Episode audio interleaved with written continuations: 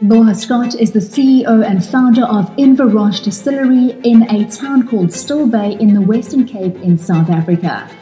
Lorna was at one stage deputy mayor of that jurisdiction, and that is when she became involved in sustainable development. One of her main objectives was to develop the region as a tourist destination and create employment amongst the local community. Lorna Scott, thank you so much for this opportunity to be meeting with you on Zoom to do this podcast today. It's fantastic to have a woman who has done so well in business on this podcast today. I think we can learn so much from you. You have so much insight, and now you are a CEO and founder of one of the best gin brands in South Africa. Thank you, Brigitte. I'm honored to be part of your network of female leaders, as it were. Lorna, just a little more than two decades ago, you started in the gin distillery industry. How did you come about owning a business of this nature, especially since it didn't look like you had that kind of background before you decided to take this plunge?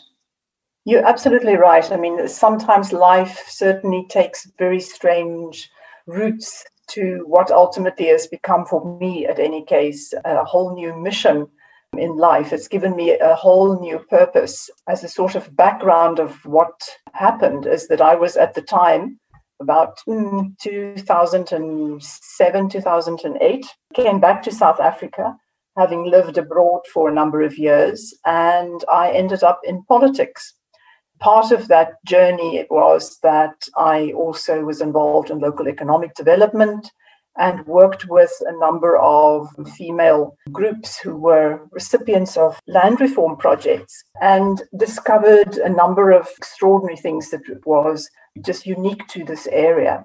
As the deputy mayor, as I was appointed, one of my biggest challenges really was to find a way to create employment in an area where there was very little industry and mainly farming communities.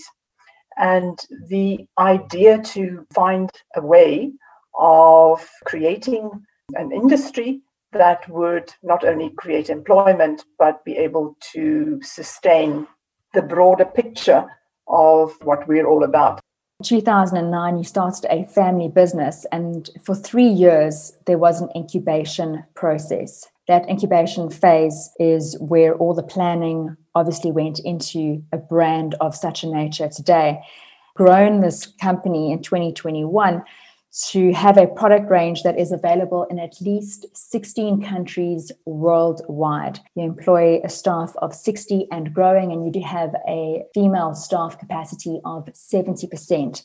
Looking back on those three years of that incubation period, how important is that because I think of the entrepreneur that is so excited to get going at this point in time. The times that we find ourselves in, there's a lot of pressure to get going, but how important is that incubation period? It is absolutely vital. I think there are a number of lessons that I've learned, and you know, it has become part of my philosophy with any of our you know new endeavors or diversifications and i think the first thing is that you have to fully immerse yourself in your business idea master the craft. You know, I knew absolutely nothing. I have a marketing background, and as you've heard, I was a politician. So, you know, with that sort of a non related background to develop a product that I didn't know the first thing about meant that I had to go look for mentors. And I was just really so fortunate to live where I do because, and this, by the way, is a terribly undervalued resource. We have the retired community with a wealth of knowledge and experience. And you know, you can only go fishing so often and go to the library or join a book club. And then there's an opportunity to be part of a, a new venture, which is what this represented. So I think the journey for those three years was spent on learning, mastering the craft, developing the recipes, working with mentors, of which there were botanists and also uh, the retired distillers, that all so graciously and unstintingly were able to give of themselves, of their time to guide me, but also to impart knowledge, you know, paying forward, as it were, so that I was able to really make sure that the final product was truly true to what we had envisaged. And I think the the other point that those first three years also taught me is that to stay true to your original vision. When you have it and you and you you have that clarity, that moment of clarity that you know where you're going and why you're going, especially why you're going, you then need to kind of write that somewhere in stone, literally. There are many ways of getting there, but where you're going has got to be so clear. So even when people tell you, you know, that um, nobody's ever going to drink this brown gin, for example, that was one of the comments we, we had quite often when I was the first uh, in anywhere to launch three gins, of which two of them retained their natural colors and I didn't filter them. And nobody thought that anybody would drink brown gin or um, green gin. So the Verdant and the Amber are, in fact, you know, the, the ones that are continuing to surprise people. So stay true to your ideal and don't change it just because there are detractors of, of what it is that you're doing. Lorna, you mentioned having mentors. Do you go and approach mentors, or how does that work exactly? I was very fortunate being, again, through my setting up of consultancy groups um, in politics as the mayor. I had advisory groups that worked with nature conservation, um, that were local economic development, etc. So most of these people were already known to me as part of the um, advisory groups and support groups um, that I've mentioned when I started to develop the idea, it was easy for me to approach them and say, you know, I've got this crazy idea. I want to make gin from fynbos. And as a result of that, taking the time to impart your vision. Lorna, you mentioned that you had quite a vast network, so it was easy for you to tap into that resource of having a mentor. I'm thinking of the listener thinking to themselves, but they don't have that kind of network. How would that person go about getting a mentor? Well, I'm hoping that a lot of the listeners are actually female. And the reason why I say, because there is this extraordinary network that I am now part of, and that started about four or five years ago. It's called the Lionesses of Africa.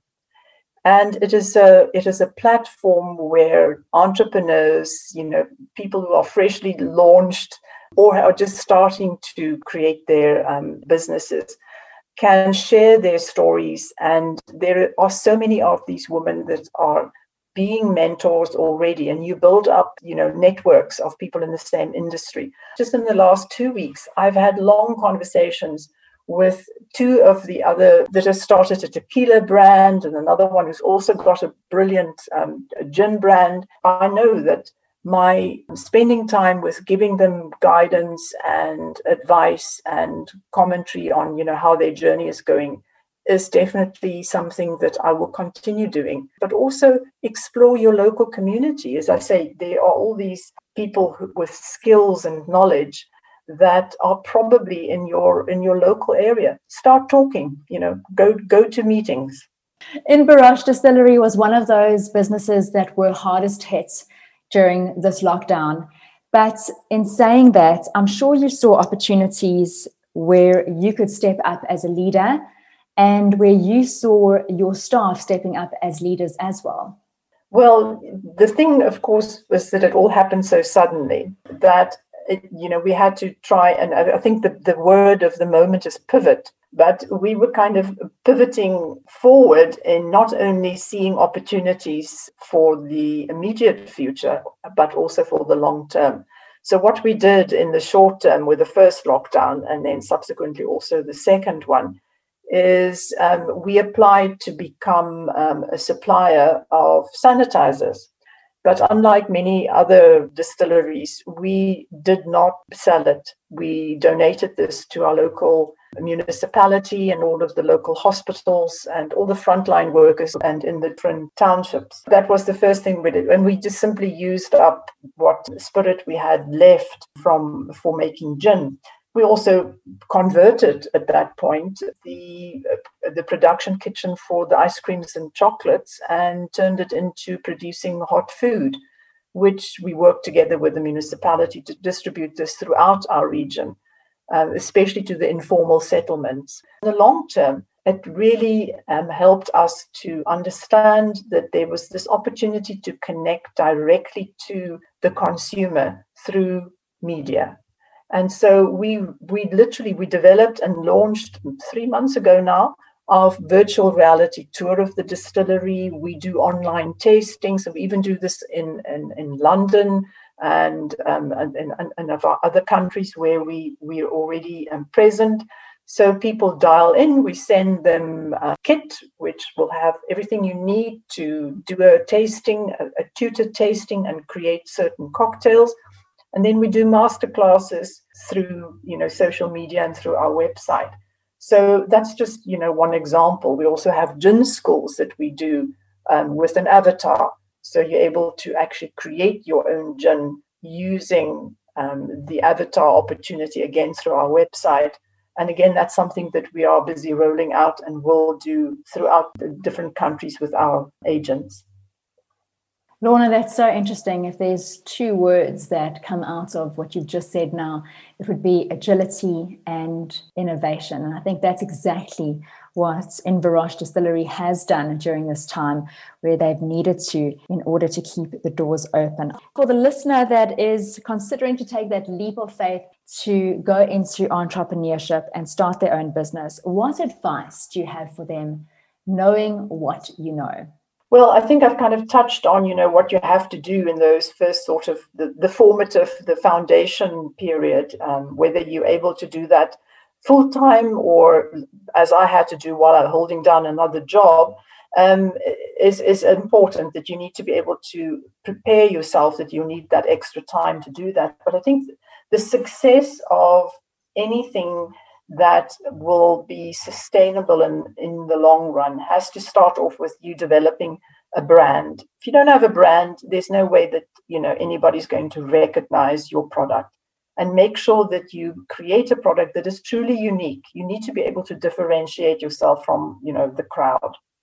And you need to build into your business plan from the very beginning the principles of sustainability you know look at renewable energy make sure that you have a zero waste and a zero plastics a campaign for yourself plan that your packaging is going to be all um, it can either be recycled or must be biodegradable.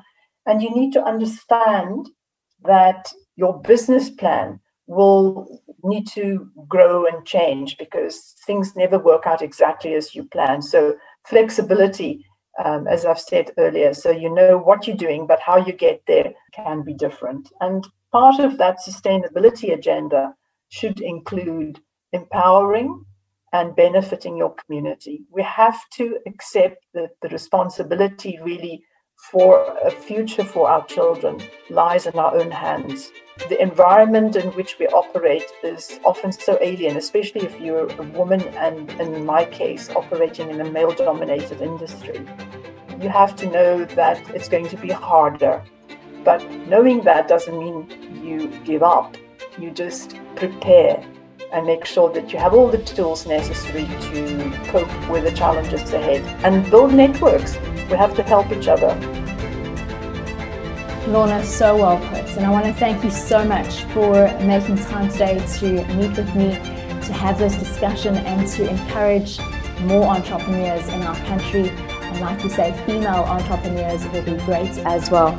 And I wish you continued success in building this Inverroche Distillery brand on a global scale. Thank you so much for your time. This podcast was produced, edited, and hosted by Podcast Champions.